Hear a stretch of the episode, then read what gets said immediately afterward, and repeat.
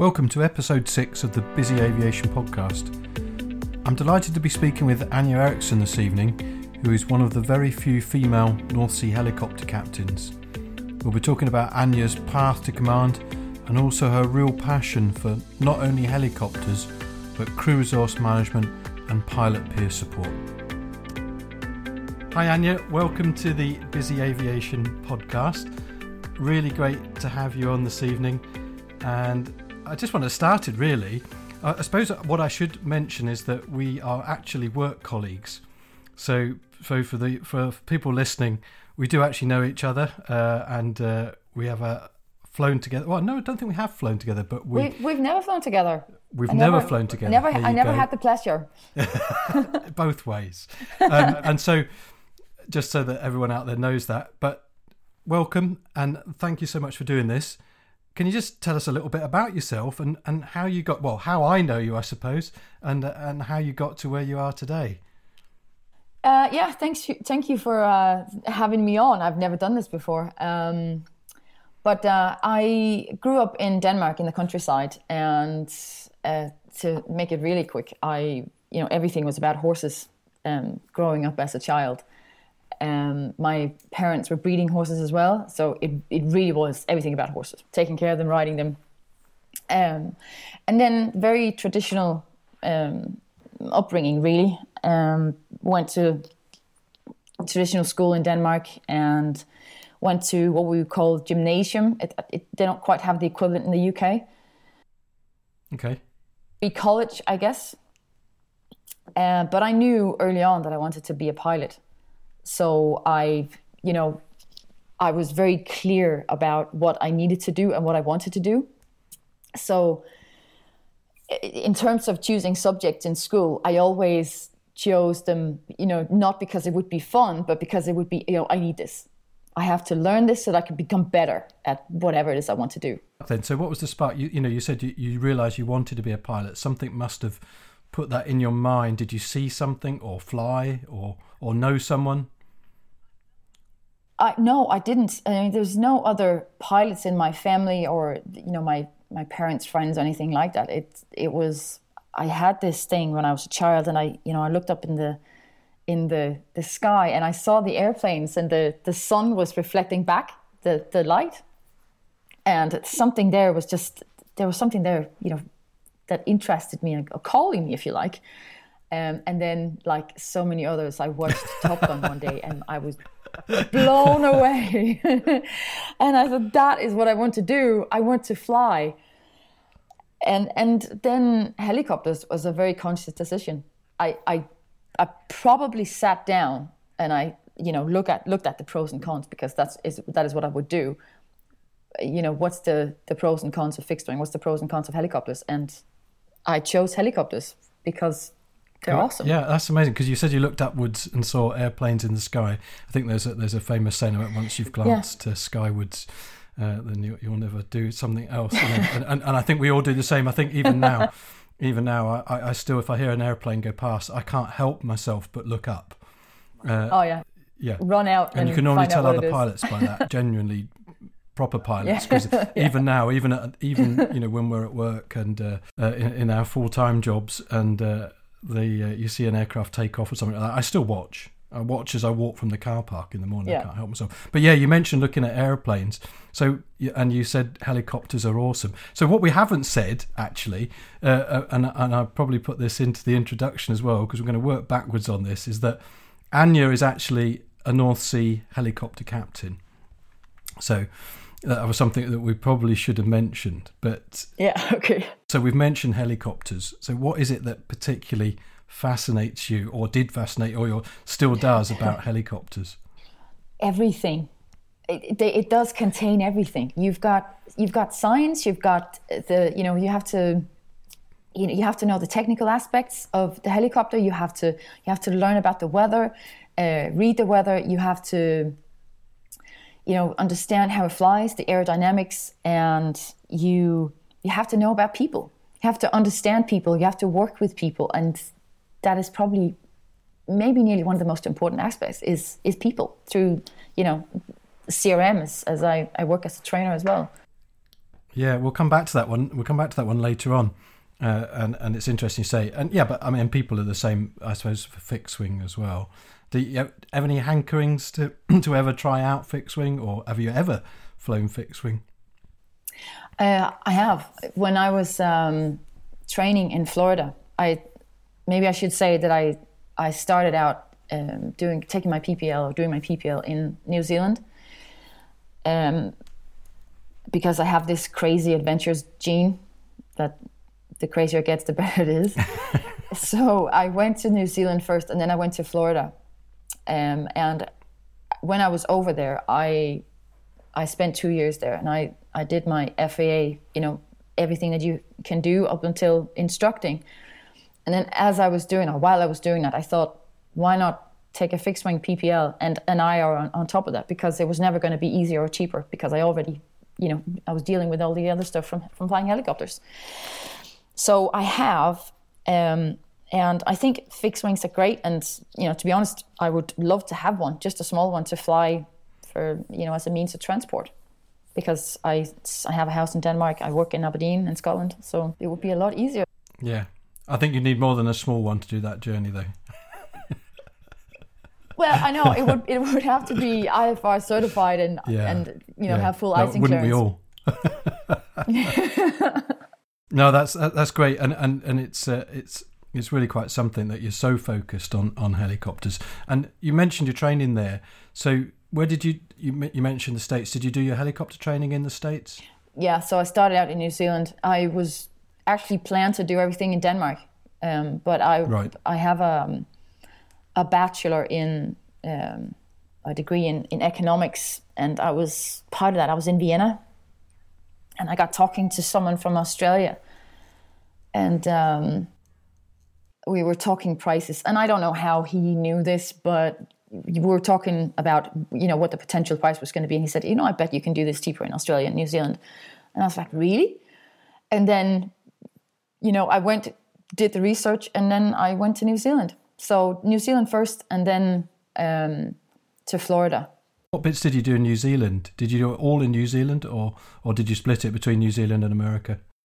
Yeah, just um, the I did the PPL helicopter PPL in in New Zealand, and I was I was actually planning on staying, but at the time there seemed to be a lot of Kiwis that were training to become helicopter pilots as well, and there was this initiative from the government where they could get it, um, they could get the loan interest free. So I thought, you know, this is going to be you know, hard work for someone who is not a Kiwi to get a job there. So I decided after I got my PPL that I would um, that I would go somewhere else. And actually, I met two Irish guys down there that were going to uh, Florida. Do I know one of them? you do. I'd just like to add that Sandy's partner, who's also a yes. helicopter pilot. Um, and they were going to Florida, so I, I kind of changed my plans, which I have. You know, you because this is this is such a big area and if, if you every single pilot you speak to their career looks different the way they did their training is different from what someone yeah. else did so you get new information and then you change your plans and i have done that many many times um, so you you you have to stay agile and, and open-minded to what can happen really yeah, no, that's really that's really interesting. As you, as you know, and, and, I've said on other podcasts, I come from a, a military background, so it's it's probably a little bit more of a well trodden path. And when you delve into people that have done it, you know, completely themselves, it's it's a lot more interesting, and it, and it's great. I mean, I've never flown in New Zealand, uh, and I've flown in America uh, privately, but I've never flown there commercially. So it's a great background. And you mentioned there the journey to to get to you know commercial flying. Of course, you're female, and one of the things you know that we discussed and we're talking about, and it's quite it's quite not popular at the moment. I'm trying to search for the word, but it's it's at the moment we we are really trying to encourage one youngsters into aviation, and and I think you still really qualify as a youngster compared to me, and uh, and and two trying to bring more females into aviation, be that you know fixed wing or helicopters, but particularly helicopters because we don't have a lot of female pilots, and uh, you know, you're you're one of well, I think in our company only two um, uh, in in in the UK. So, uh, what challenges do you think has there been? Do you feel that there's been additional challenges for you working in what is a, an incredibly male-dominated environment? I I am aware of a couple of times where I might have lost the the job opportunity because I was a woman, but uh, there there could have been other challenges, but I might just have put it down to you know this is aviation. That's the challenge there, and I I haven't consciously I, I haven't been aware that I have you know had setbacks because of of being a female. So th- there might have been, but it's not something that I I have blamed as I've gone along. You know, like I said, there might have been a couple of times where I didn't get the job, but other than that, I just did what I had to do. Yeah, and I suppose you would never, and yeah, I suppose you would never know either. That's the thing. Uh, you would never know if, if, if, people had applied some negative discrimination. I mean, I, I don't. I don't think that happens, and maybe um, I think maybe it probably certainly did, you know, twenty years ago, but but certainly not certainly not now. But I think I suppose one of the things that I see is that it's the desire actually to do the job. Obviously, there's a lot of men that want to be pilots, and we don't see a lot of females, you know, the same proportion of females wanting to be pilots. And I don't know, do, do you think there's a reason for that? Is it is it the image? Is it you know that it just does not appeal? I mean, there's there's the ones that know what they want and they go for it, um, like myself. But I think in general, it's not something that they even they even think about that it's a possibility. Hmm. So in order to get more women into especially helicopters, it's something that we have to we have to make an effort to go out and find them and tell them that this is an opportunity. Um, I did speak to a, a, younger woman or a young woman. She had just finished her her university degree, um, and she was, you know, thinking about going into aviation. Um, and and I was talking to her for for a while and telling her about my day and you know what we do, and her her response was, "Oh, that sounds boring," and I and I you know you know maybe to some extent it uh, it does become repetitive, but there no profession is not repetitive to some extent. You know we do, you know, it does. You know, we can have long days, but there's most days, you know, there's a curveball, something is different, and you have to make a a decision based on you know of what on what you know. Yeah, absolutely. Yeah, and uh, all jobs have the potential to become slightly monotonous and, and, and slightly boring, and I think it's what you make of them as well. Absolutely, it is. It really is what you make of it, and you never become, you never graduate. There's always something new to learn, you know, and and the more of a a nerd you are about it, and more the, the more you read, the more interesting it becomes, like anything else. Yeah, absolutely. And you mentioned earlier on you have a particular interest in, in CRM, and for anyone that doesn't know what that means, crew resource management, and you're a crew resource management trainer. Um, what does that involve, Anja? It's it's pretty much everything to do about the human aspect in aviation. It's you know there's the technical aspect that we we can't ignore because it's a big part of it, but it's not just that. It's not just about reading the weather, because most accidents are you know they happen because there's a there's a human error involved um, and crm has come about because of that and it has evolved a lot over the years so we have to do crm training uh, once a year and uh, that can you know it's it's everything from decision making um, automation has become a big part. Monitoring and intervention is a big part.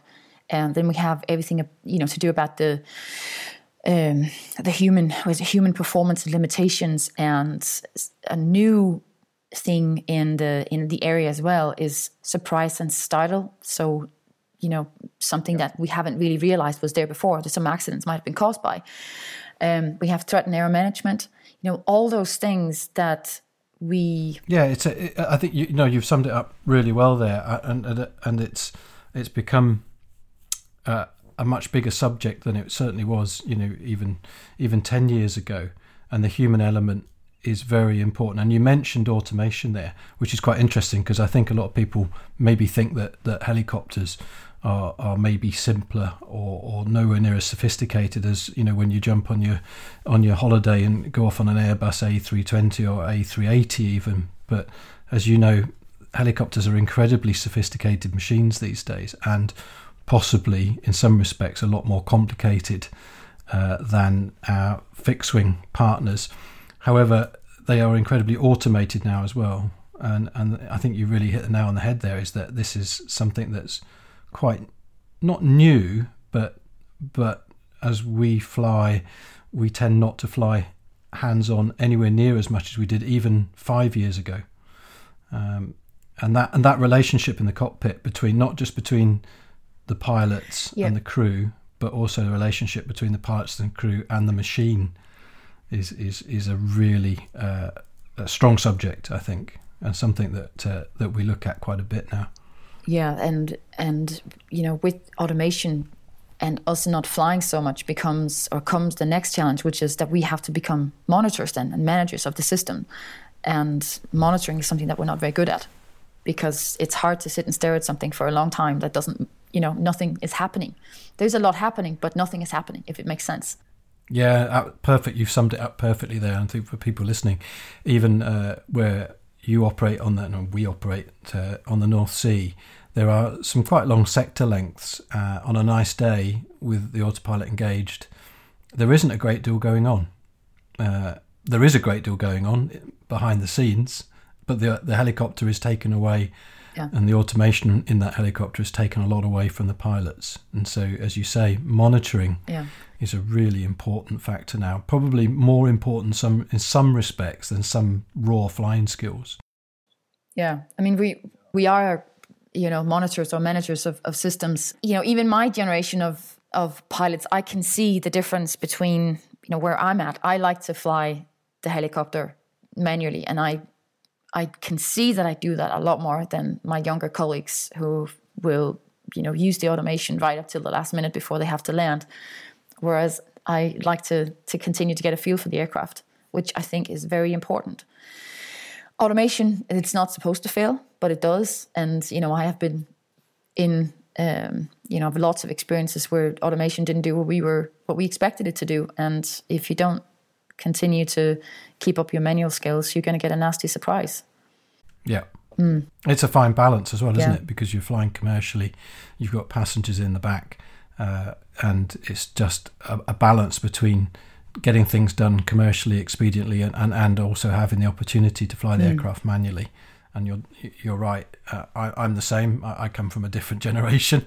I have to admit, where where it was virtually you know always hands on. Yeah. Uh, you know, I've come from aircraft that, that didn't have an autopilot at all, uh, and I never want to go back to that. I must say, because what we have now is absolutely incredible. But yes, skill fade is a is a real big problem. Another whole subject just on its own. yeah we could Yeah. make a podcast just on that Yeah. Well, maybe we should. yeah maybe um, and so we were talking about CRM, and, and you gave us a, a really good summary of what it means and how it operates. And you know, as you said, we we we do an initial course, and we then refresh this every year. But of course, we're doing it, hopefully, refreshing it every day. Um, Yeah, I- I- with our crews. I think it's a challenge sometimes. I mean, we we I try to bring it to the forefront in this year's CRM on the on the courses that you know, you know, how do we bring it not just from the classroom? You know, they they get a reminder of what it is because we've been doing it for a while now, and and you know, we all appreciate what it has done for for aviation. I think, and it's it's it's seeping into other professionalism for professions. They understand what it what it's actually doing for for us, but you know, doing it once a year is different Yeah. to using it every single day and consciously think about what it is it can do for us. That comes down to you know conscious making an effort to to make it to use it. Yeah, and that comes down to culture. Yeah, no, really good stuff. And and CRM, and now, uh, you know, in the last year or so, we've been looking at obviously mental health, and and with the pandemic and everything else that's been going on, it, you know, it has become a subject that is prevalent in the news, but also really important to us as aviators. Uh, and I- and I think you've and well I know that you've done something else with with mental health and aviation. Could you just tell us a little bit about what's happening at the moment? Yeah, we this initiative called peer support, like bringing in peer supporters for pilots, Um, and it, I think it's it's an EASA initiative, but it's also we're working on starting it up in the UK as well. We haven't quite done it yet. Yeah, yeah, it's just a hangover. It's a it's a hangover from EASA, yeah, but we're yeah, doing exactly the same thing. Yeah. When I say hangover, I don't mean that in a bad no. way. I mean it just it just didn't come into into regulation by the time we'd left. Yeah. Uh, so the the idea is that I guess from the pilot perspective, we're as we're, we're as pilots, we have the exact same human issues as everyone else. The challenge, I guess, is that if pilots have the perception that if they speak up about their problems, that they could potentially lose their medical. Lose your medical, you lose your license. Then you lose your income, you lose your livelihood, and there's there's a lot at stake. So it's better just to stay quiet. So the idea with the peer is that you have someone to talk to who is you know, who can understand what you're going through yourself and the pressures that you're under. Um, so you can call up a peer. You can, and it doesn't just have to be in. In you know, we have support from other companies as well, and hopefully, just by having that conversation with another peer, it can sort out your issue. You know, because a lot of times when you know we're we're dealing with something alone, it's a lot bigger than if you're talking and sh- to someone else and sharing it with them, and they can put a different perspective on it. Yeah, again beautifully summarized and and and, and the, the peer support project or um, programs that have come in uh, are de- doing exactly that and it means that problems aren't escalated as you said that uh, you know hopefully you're talking to someone who's maybe you don't know but has got a real understanding for what your job is and i think that's that's quite useful i think mm-hmm. you know, as we know all bits of aviation are slightly different um, you know the, the north sea is its own niche uh, and, and very different to say flying an airliner although there are incredible similarities but and, and probably pilots mm. have the same problem. And, and I think yeah, as you said pilots probably not very good at discussing their emotions. I think there is there is that personality type. Maybe perhaps if we had more females. Yeah maybe. I mean, we're, we're I guess we're seen as sort of superhumans because of what we do. I don't think my wife would say that.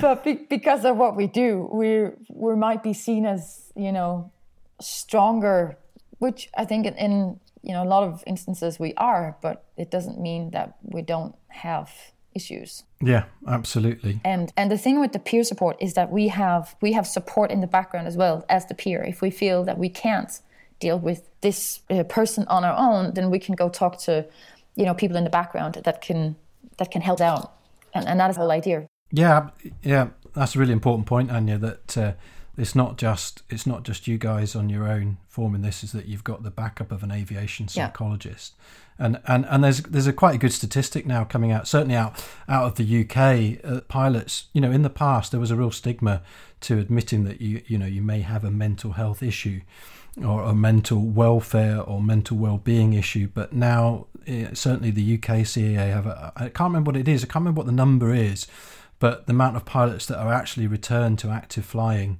and get their medicals back is really high. I mean, staggeringly high. Um, you would think, oh well, you know, if someone's someone's you know suffering from depression or or anxiety or any one of the kind of mental health issues, that they would never get back to flying. But the CAA have got excellent programs, and and I think. I think it was up in the like the 90s, in the 90s percent of, and I, I should have I should have done a bit more uh, background reading. I did know what the figure was. I was told it once, but it is uh, when I heard it, I was staggered. Yeah. That that that was good, and that's that's a really good thing because this needs to come top down. People, pilots need to know that yeah. they can they can go and speak to somebody without. It's always going to be difficult, but without fear of thinking that's it, that's me finished. Mm. You know yeah. And the more people that talk about it the more normal it becomes the safer it becomes that it's okay to talk to someone. Yeah absolutely. Yeah i, I think that's again it's a culture yeah. as well. Uh, uh, men generally are just not very good at it. I mean it's mm-hmm. a well-known fact. You know we don't we don't go to the doctors when we should. We don't discuss things as much as no. we probably should. Part of the change in atmosphere as well you know where we used to have a crew room culture because of the way aviation is and because it's you know we it's not a, a hugely cash rich environment anymore you know our pilots are used not just helicopter flying but in airlines and there's not that time just to sit around and have a, a chat and NATO. It's it's a fairly high tempo environment these days, and, and people finish and tend to want mm. to go home. But but having said that, it's also important the relationship we have between crews. I mean, I, I actually spoke to another peer recently um, that was working in a, a, small base, and he said, you know, we actually have a really good relationship between each other, and you know, I am the peer, people can come to me, but even pilot to pilot, we're very good at dealing with things, and uh, it, it's just the culture that it is it, that they have. So they yeah they deal with it. So I'll lighten it up a little bit because we've talked about uh, talked about mental health, but uh, it is at the forefront of people's mind as well. I say, and especially over the last eighteen months, you know, everybody. I, I, I, I describe it to people as that everyone has kind of this level of, of happiness or, or or mental well being, and I think we're all probably slightly anxious. That although we probably don't realize it, but uh, you know that level of anxiety has increased because just our, our normal routines have changed. For you flying, and, and for me flying, even the way we're doing stuff has changed. Um, and so you're never there's always that background thought of what's happening or what's going to happen tomorrow or what's going to be in the news. So it's really important.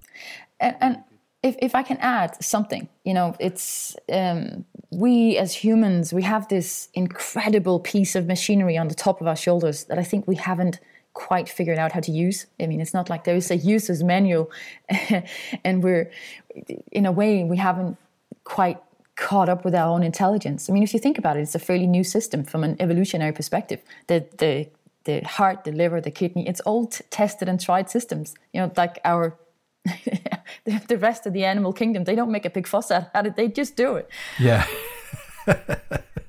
the special thing about being human, we haven't quite no, figured it out I think, yet. I think you're probably right. I certainly haven't. I certainly haven't figured it out. I'm not sure I've got the, the, the, great thing on the top of my shoulders that you're describing, but certainly as I get older, I, I, think I think that, that is certainly diminishing. But no, you, have got a real good point, and and and it's again, it's a massive subject um, that uh, mm. that very fascinating subject. It is. It is. I think the human condition is is an incredibly fascinating subject, but maybe something that again we'll have to add it on to this this next podcast. I think that would be a really deep one. I think I'd have to go away and do a fair bit yeah. of research before we come back and do that. so we've talked about your your background in helicopter flying, how where you got to doing the CRM stuff, which is fantastic.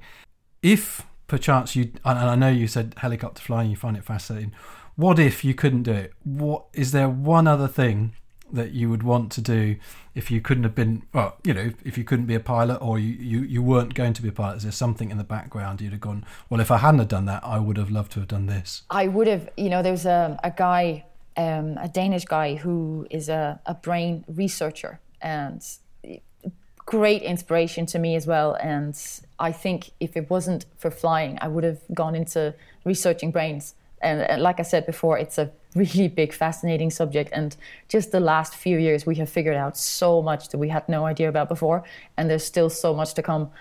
So, it, absolutely, that would be what I would be doing if it wasn't for flying. Yeah, that's really interesting. Or you could still do it. I mean, there's no, and, and, and I, I kind of am because yeah. you know through CRM and the peer support, I get to do a little bit of that as well. Yeah, I think that's one of those. It's one of those things that you can do to add on, isn't it? Because I think it, it adds on to everything. It's not just mm. aviation. Mm. You can you can study that and uh, yeah. uh, and and add that on to all kinds of conditions. Yeah. Uh, it, it, I I find it fascinating as well. I'm just probably not bright enough. I, I can I can read something but then forget it immediately. That's really good. And we always finish the well we're, we're not quite finished but we i generally try and finish the podcast with a with a with a you know a curveball question. And and it's not really designed for that. It's just out of interest. And uh, and I have given you, I have to tell everyone, I have given you a little bit of a heads up so that we don't just have a, a couple of minutes of silence. But but what do you think? And, and this is yeah. it's open to anything, not just aviation. What do you think the world will look like in, in five years' time? Maybe just from Anja's point of view. Yeah, I mean, I I can't even begin to comprehend what is you know what kind of technological advances we're going to make in the next five years because it's exponential. It's happening so fast that I don't think anyone can, you know. So maybe some people can imagine what's going to happen, but I'm kind of at the receiving end of it. Um, still embracing it. For me personally, I think what is going to happen on the human level is a lot more interesting because we're also going through a lot of growth at the moment. We we're actually becoming more empathetic. It's research has shown that our prefrontal cortex is growing. Okay. Yeah, this is true.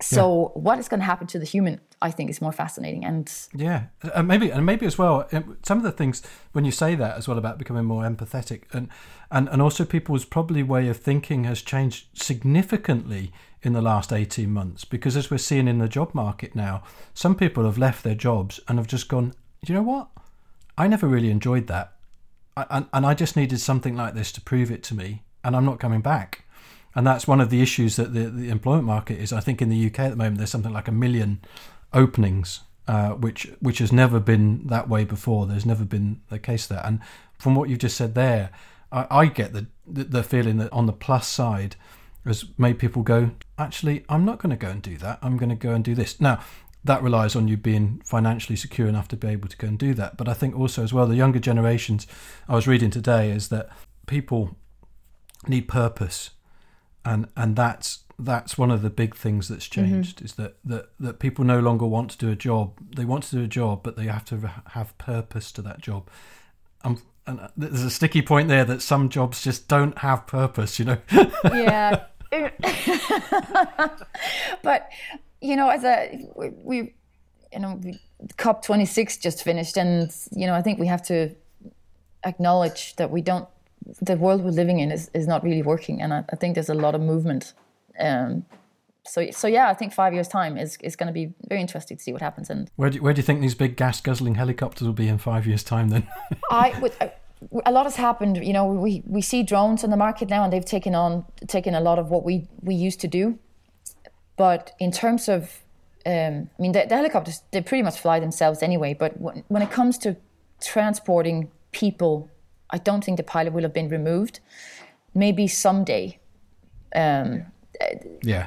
It probably isn't going to look too different from what it is now, but I might be completely wrong. I don't think it will, though. Yeah, and and, and for us as well, you know, been involved in energy, uh, those that whole outlook is changing rapidly.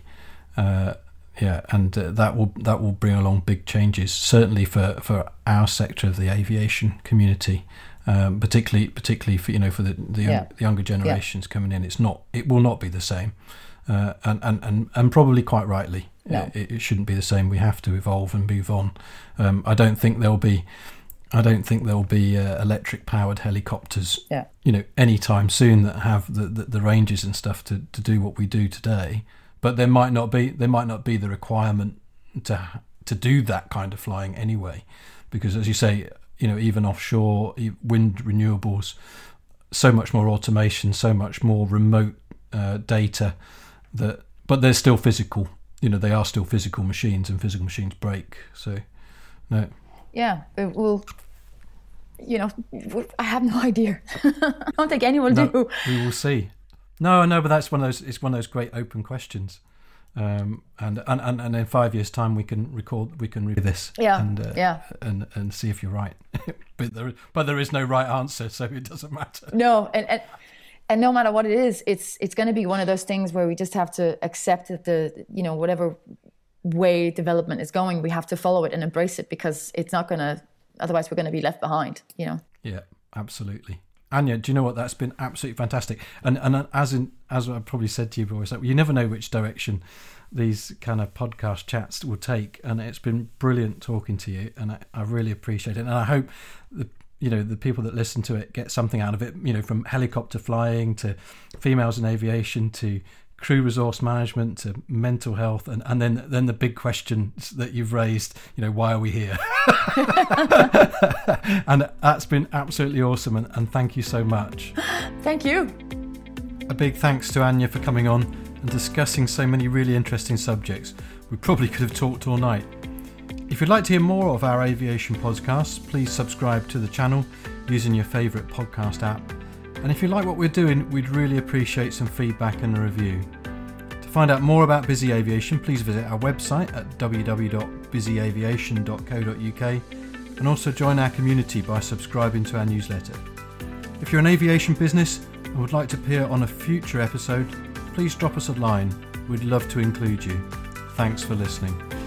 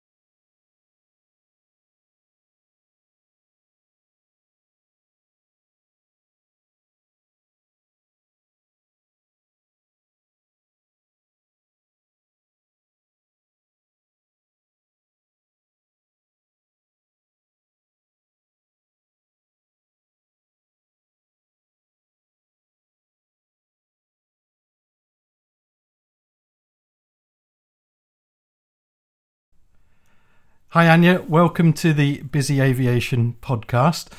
Really great to have you on this evening. And I just want to start it really. I suppose what I should mention is that we are actually work colleagues. So, so for the for people listening, we do actually know each other, uh, and uh, we have uh, flown together. Well, no, I don't think we have flown together, but we we've never flown together. There you go. Both ways, um, and so just so that everyone out there knows that. But welcome and thank you so much for doing this. Can you just tell us a little bit about yourself and, and how you got well, how I know you, I suppose, and and how you got to where you are today?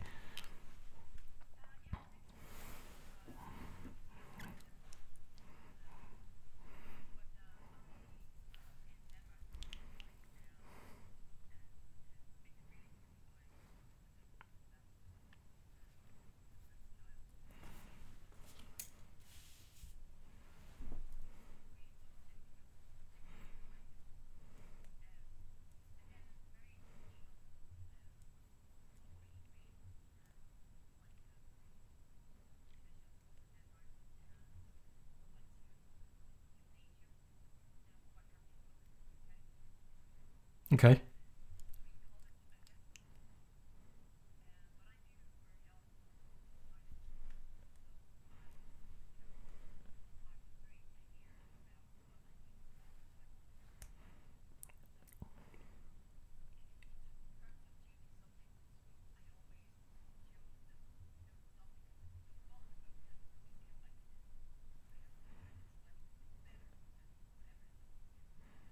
And, and, what was that spark then? So what was the spark? You, you know, you said you, you realised you wanted to be a pilot. Something must have put that in your mind. Did you see something, or fly, or or know someone?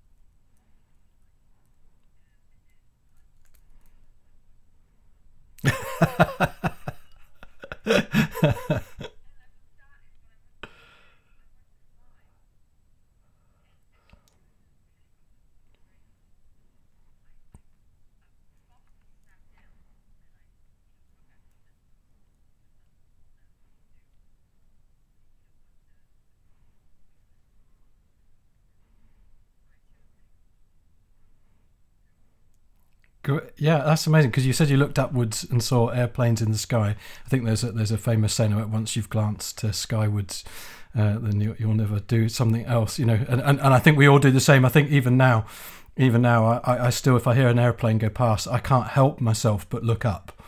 Uh, yeah, and you can normally tell other pilots by that. Genuinely proper pilots because even now even at, even you know when we're at work and uh, uh, in, in, our full-time jobs and uh, the uh, you see an aircraft take off or something like that, I still watch. I watch as I walk from the car park in the morning. I can't help myself. But yeah, you mentioned looking at airplanes. So and you said helicopters are awesome. So what we haven't said actually, uh, uh and and I probably put this into the introduction as well because we're going to work backwards on this, is that Anja is actually a North Sea helicopter captain.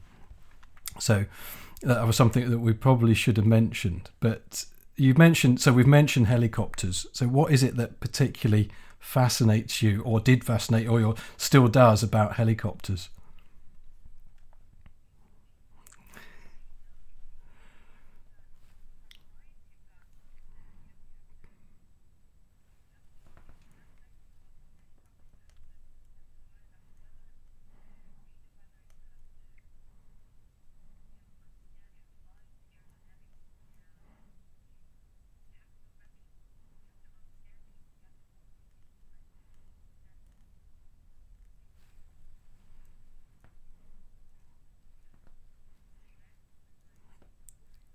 Yeah, we'll come back to that one. We'll come back to that one later on. Uh, and and it's interesting to say, and yeah, but I mean, people are the same, I suppose, for fixed wing as well. Do you have any hankerings to to ever try out fixed wing, or have you ever flown fixed wing?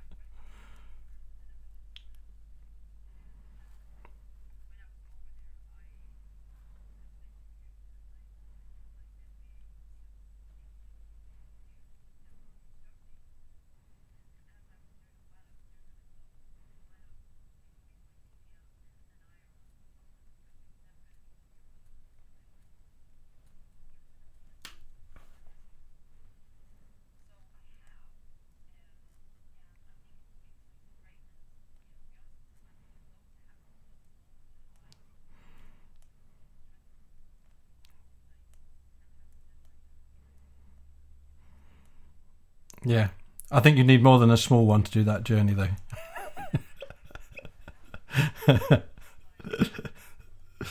yeah, yeah. No, wouldn't we all?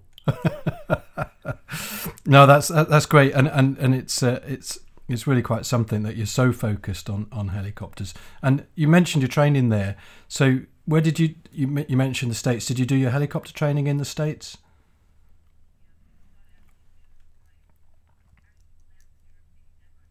Right.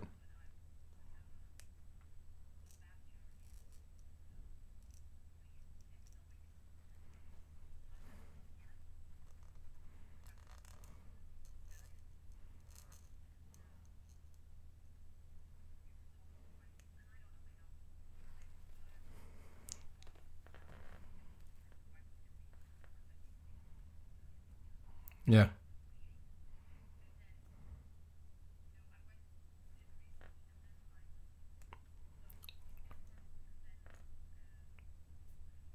Yeah. Well, that just yeah, your training. That's so you started off in New. So, what bits did you do in New Zealand? Did you do it all in New Zealand, or or did you split it between New Zealand and America?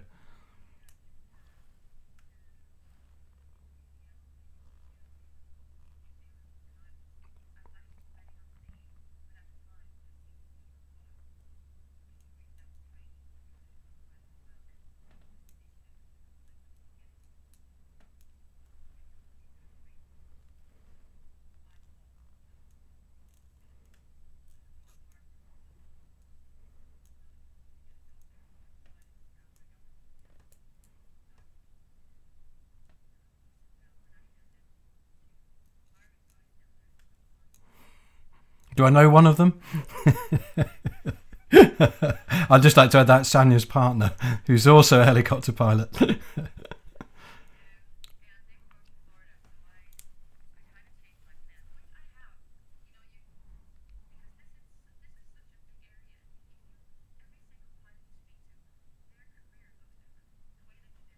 yep.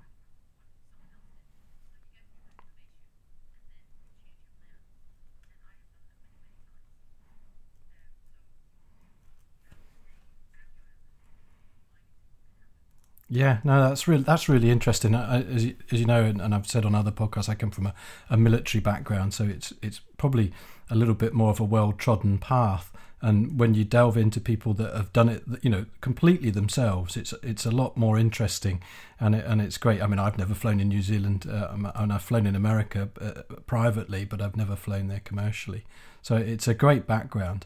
And you mentioned there the journey to to get to you know commercial flying. Of course, you're female, and one of the things you know that we discussed and we're talking about, and it's quite it's quite um, not popular at the moment. I'm trying to search for the word, but it's it's at the moment we we are really trying to encourage one youngsters into aviation, and and I think you still really qualify as a youngster compared to me, and uh, and and two trying to bring more females into aviation, be that you know fixed wing or helicopters, but particularly helicopters because we don't have a lot of female pilots, and uh, you know, you're you're one of well, I think in our company only two um, uh, in in in the UK. So, uh, what challenges do you think has there been? Do you feel that there's been additional challenges for you working in what is a, an incredibly male-dominated environment?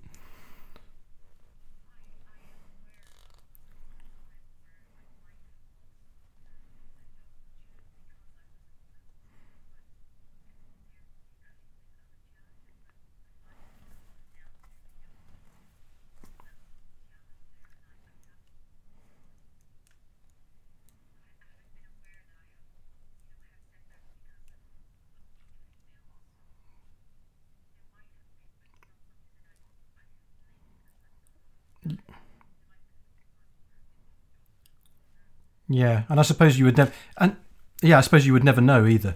That's the thing. Uh, you would never know if, if, if, people had applied some negative discrimination. I mean, I, I, don't, I don't think that happens. And maybe I think maybe it probably certainly did. You know, twenty years ago, but but certainly not certainly not now. But I think I suppose one of the things that I see is that it's the desire actually to do the job obviously there's a lot of men that want to be pilots, and we don't see a lot of females, you know, the same proportion of females wanting to be pilots. And I don't know, do do you think there's a reason for that? Is it is it the image? Is it you know that it just does not appeal?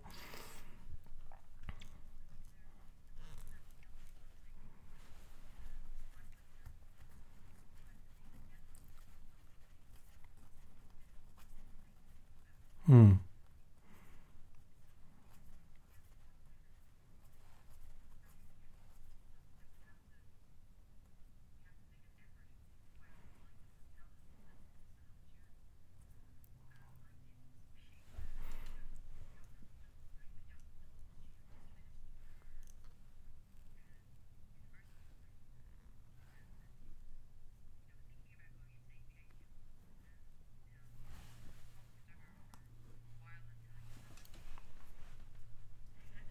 Did you put her off?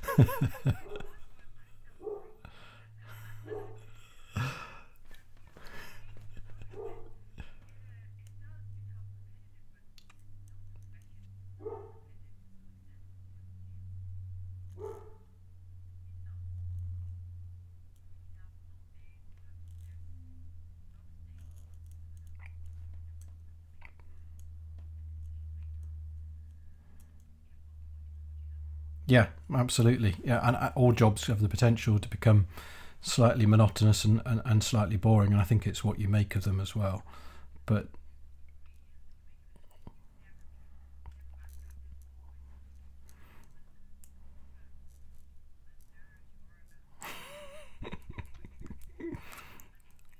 Yeah, absolutely. And you mentioned earlier on you have a particular interest in, in CRM, and for anyone that doesn't know what that means, crew resource management, and you're a crew resource management trainer.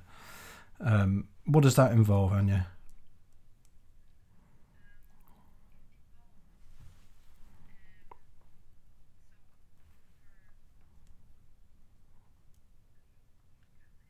Yeah, that's no problem.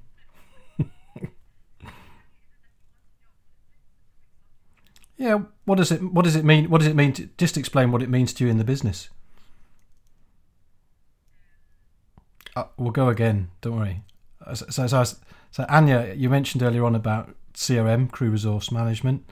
How does and you are a crew resource management trainer uh, for the business in the helicopter world.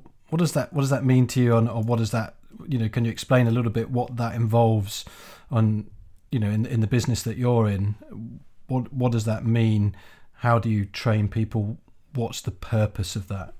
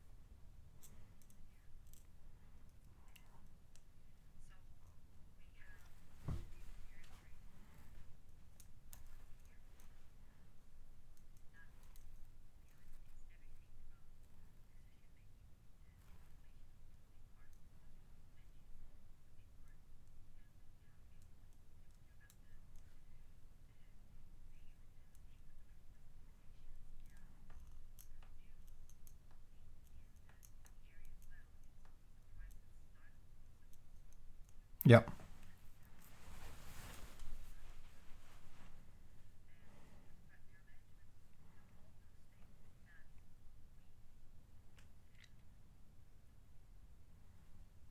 Yeah, it's a, it, I think you, you, know you've summed it up really well there, uh, and and, and it's it's become uh, a much bigger subject than it certainly was, you know, even even ten years ago, and the human element is very important. And you mentioned automation there, which is quite interesting because I think a lot of people maybe think that, that helicopters are, are maybe simpler or, or nowhere near as sophisticated as you know when you jump on your on your holiday and go off on an Airbus A320 or A380 even. But as you know, helicopters are incredibly sophisticated machines these days, and possibly in some respects a lot more complicated uh, than our fixed wing partners. However, they are incredibly automated now as well. And and I think you really hit the nail on the head there. Is that this is something that's quite not new, but but as we fly, we tend not to fly hands on anywhere near as much as we did even five years ago. Um, and that and that relationship in the cockpit between not just between the pilots and the crew, but also the relationship between the pilots and crew and the machine is is is a really uh, a strong subject, I think, and something that uh, that we look at quite a bit now.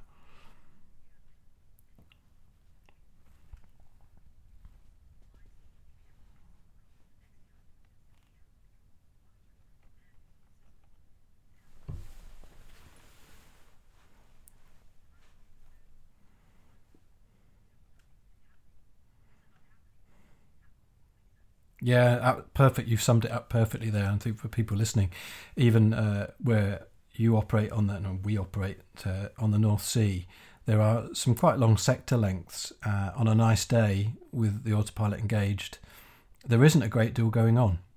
Uh, there is a great deal going on behind the scenes, but the the helicopter is taken away, and the automation in that helicopter has taken a lot away from the pilots. And so, as you say, monitoring is a really important factor now. Probably more important some in some respects than some raw flying skills, because we are. Sorry, Andy, go.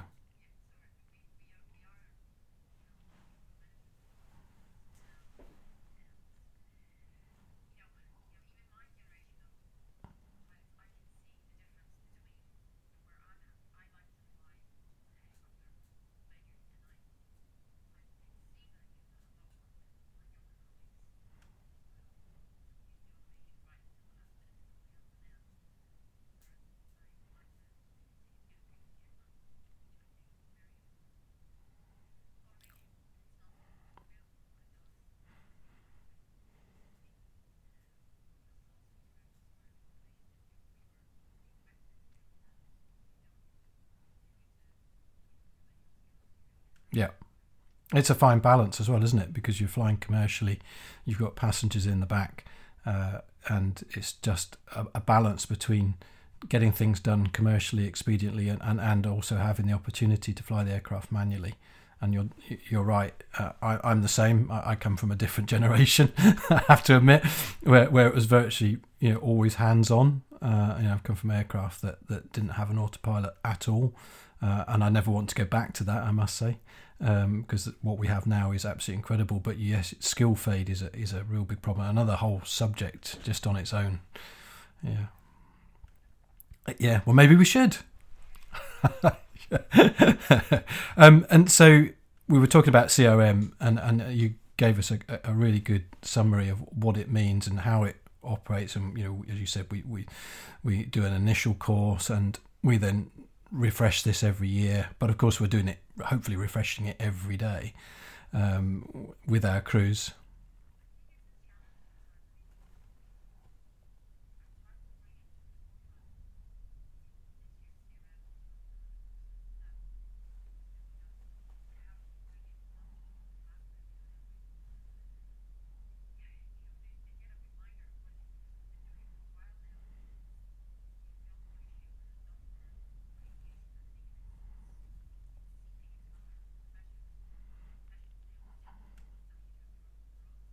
Yep.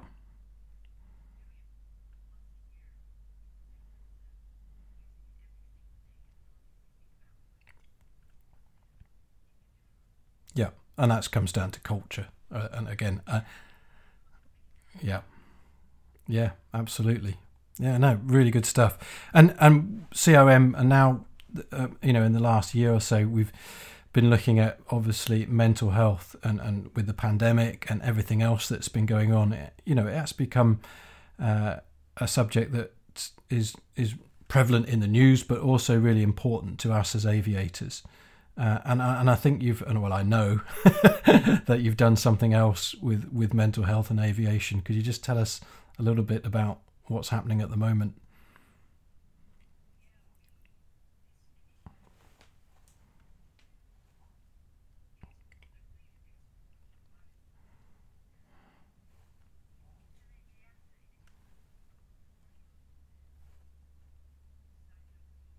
Yeah, yeah, it's just a hangover. It's a it's a hangover from EASA, but we're doing exactly the same thing. Yeah. When I say hangover, I don't mean that in a bad way. I mean it just it just didn't come into into regulation by the time we'd left. But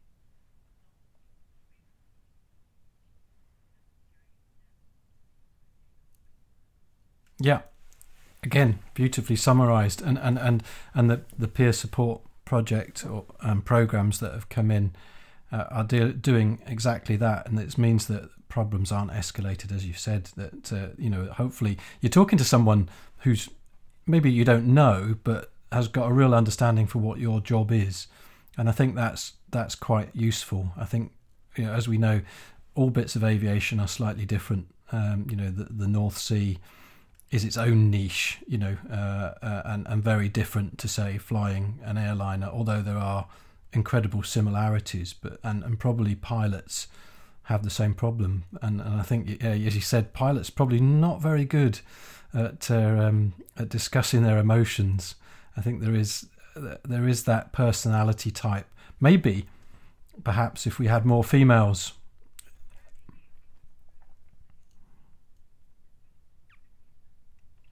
I don't think my wife would say that.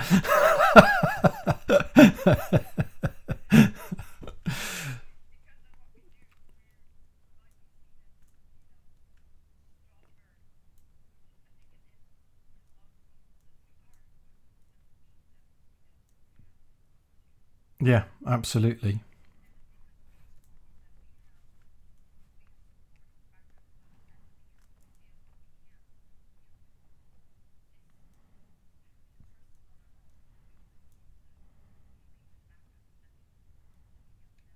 Yeah, yeah, that's a really important point, Anja. That uh, it's not just it's not just you guys on your own forming this. Is that you've got the backup of an aviation psychologist, and and and there's there's a quite a good statistic now coming out, certainly out out of the UK, uh, that that that pilots, you know, in the past there was a real stigma to admitting that you you know you may have a mental health issue or a mental welfare or mental well-being issue but now certainly the UK CAA have I can't remember what it is I can't remember what the number is but the amount of pilots that are actually returned to active flying and get their medicals back is really high I mean staggeringly high um, you would think, oh well, you know, if someone's someone's you know suffering from depression or or anxiety or any one other kind of mental health issues, that they would never get back to flying. But the CAA have got excellent programs, and and I think.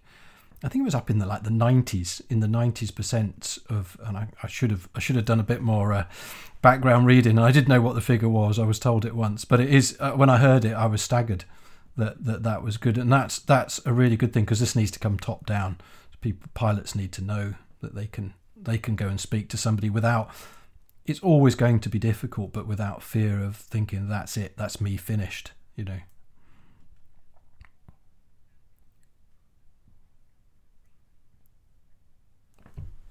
Yeah, absolutely. Yeah, I, I think that's again, it's a culture as well. Uh, uh, men generally are just not very good at it. I mean, it's a well-known fact. You know, we don't we don't go to the doctors when we should.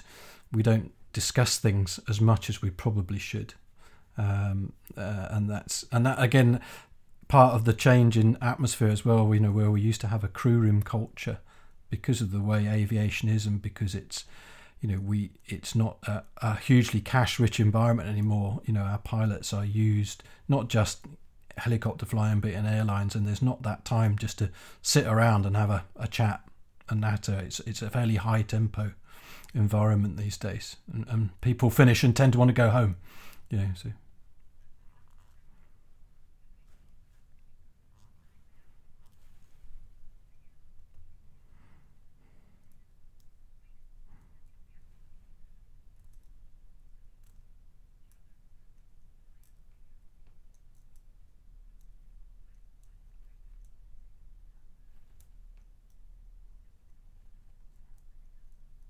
Yeah, no. Yeah, it's good, good stuff. So I'll lighten it up a little bit because we've talked about about mental health, but uh, it is at the forefront of people's mind as well. I say, and especially over the last eighteen months, you know, everybody. I, I, I, I describe it to people is that everyone has kind of this level of, of happiness or, or or mental well being, and I think we're all probably slightly anxious. That although we probably don't realize it, but uh, you know that level of anxiety has increased because just our, our normal routines have changed, and and and for you, for you flying, and and for me flying, even the way we're doing stuff has changed, um, and so you're never. There's always that background thought of what's happening, or what's going to happen tomorrow, or what's going to be in the news. So it's really important, really good.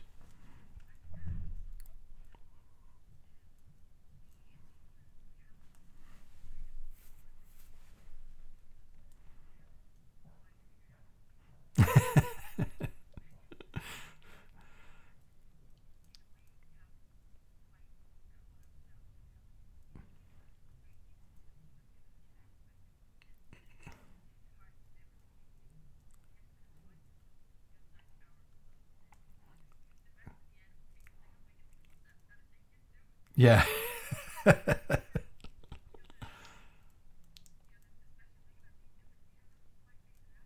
no, I think I think you're probably right. I certainly haven't. I certainly haven't figured it out. I'm not sure I've got the, the, the, great thing on the top of my shoulders that you're describing, but certainly as I get older, I, I, think I think that that is certainly diminishing. But no, you, have got a real good point, and and and it's again, it's a massive subject um, that uh, that it is. It is. I think the human condition is is an incredibly fascinating subject but maybe something that again we'll have to add it on to this this next podcast. I think that would be a really deep one. I think i'd have to go away and do a fair bit of research before we come back and do that. So that's that's really great. So we've talked about your your background in helicopter flying how where you got to doing the crm stuff which is fantastic. Um, if perchance you and i know you said helicopter flying you find it fascinating what if you couldn't do it? What is there one other thing that you would want to do if you couldn't have been well, you know, if you couldn't be a pilot or you, you, you weren't going to be a pilot? Is there something in the background you'd have gone, Well, if I hadn't have done that, I would have loved to have done this?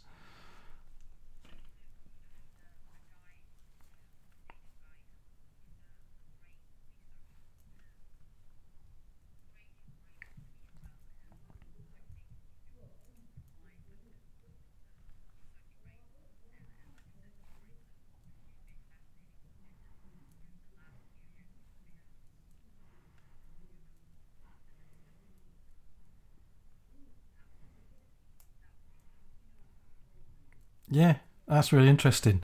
Really, or you could still do it. I mean, there's no and, and yeah, yeah. I think that's one of those. It's one of those things that you can do to add on, isn't it? Because I think it, it adds on to everything. It's not just aviation. You can you can study that and uh, and and add that on to all kinds of conditions. Uh, it, it, I I find it fascinating as well. I'm just probably not bright enough. I I can I can read something but then forget it immediately. That's really good.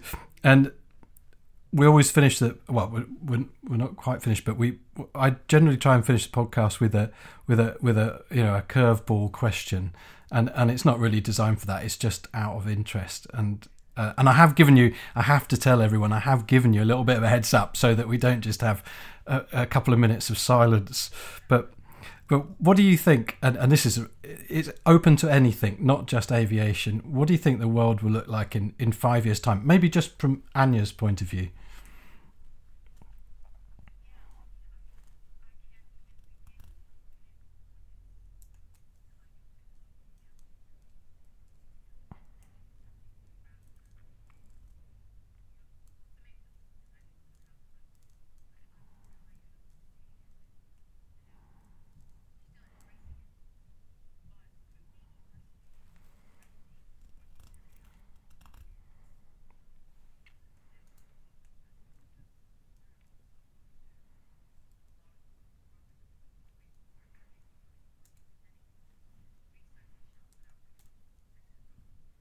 Okay.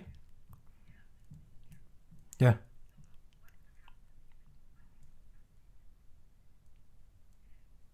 Yeah, uh, and maybe and maybe as well. Um, some of the things when you say that as well about becoming more empathetic, and and and also people's probably way of thinking has changed significantly in the last eighteen months. Because as we're seeing in the job market now, some people have left their jobs and have just gone. You know what? I never really enjoyed that, And I just needed something like this to prove it to me, and I'm not coming back.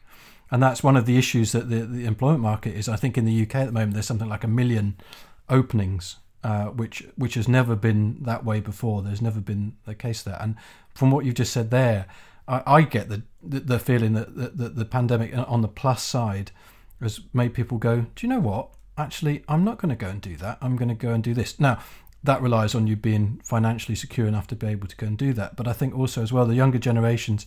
I was reading today is that, uh, you know, people need purpose, and and that's that's one of the big things that's changed is that, that that people no longer want to do a job they want to do a job but they have to have purpose to that job um, and uh, there's a sticky point there that some jobs just don't have purpose you know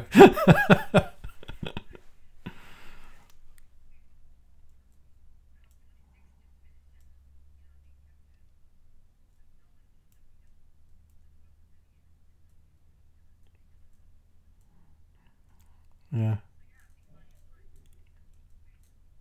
Where do, you, where do you think these big gas guzzling helicopters will be in five years' time then?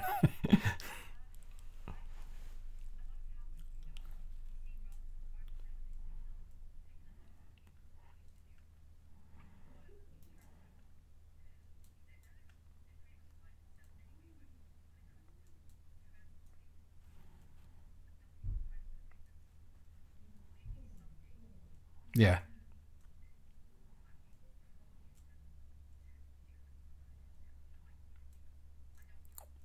Yeah, and, and and for us as well, you know, being involved in energy, uh, those that whole outlook is changing rapidly. Uh, yeah, and uh, that will that will bring along big changes. Certainly for, for our sector of the aviation community, um, particularly particularly for you know for the the, young, the younger generations coming in, it's not it will not be the same, uh, and, and and and probably quite rightly, it, it, shouldn't be the same. We have to evolve and move on. Um, I don't think there'll be I don't think there'll be uh, electric powered helicopters, you know, anytime soon that have the, the, the, ranges and stuff to, to do what we do today. But there might not be there might not be the requirement to to do that kind of flying anyway, because as you say, you know, even offshore wind renewables, so much more automation, so much more remote uh, data that, but they're still physical. You know, they are still physical machines, and physical machines break. So, no.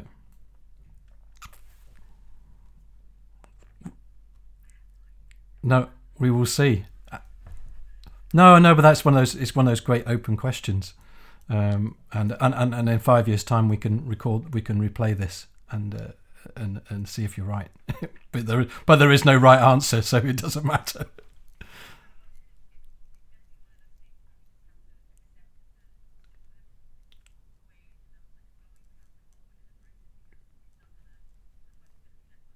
Yeah, absolutely.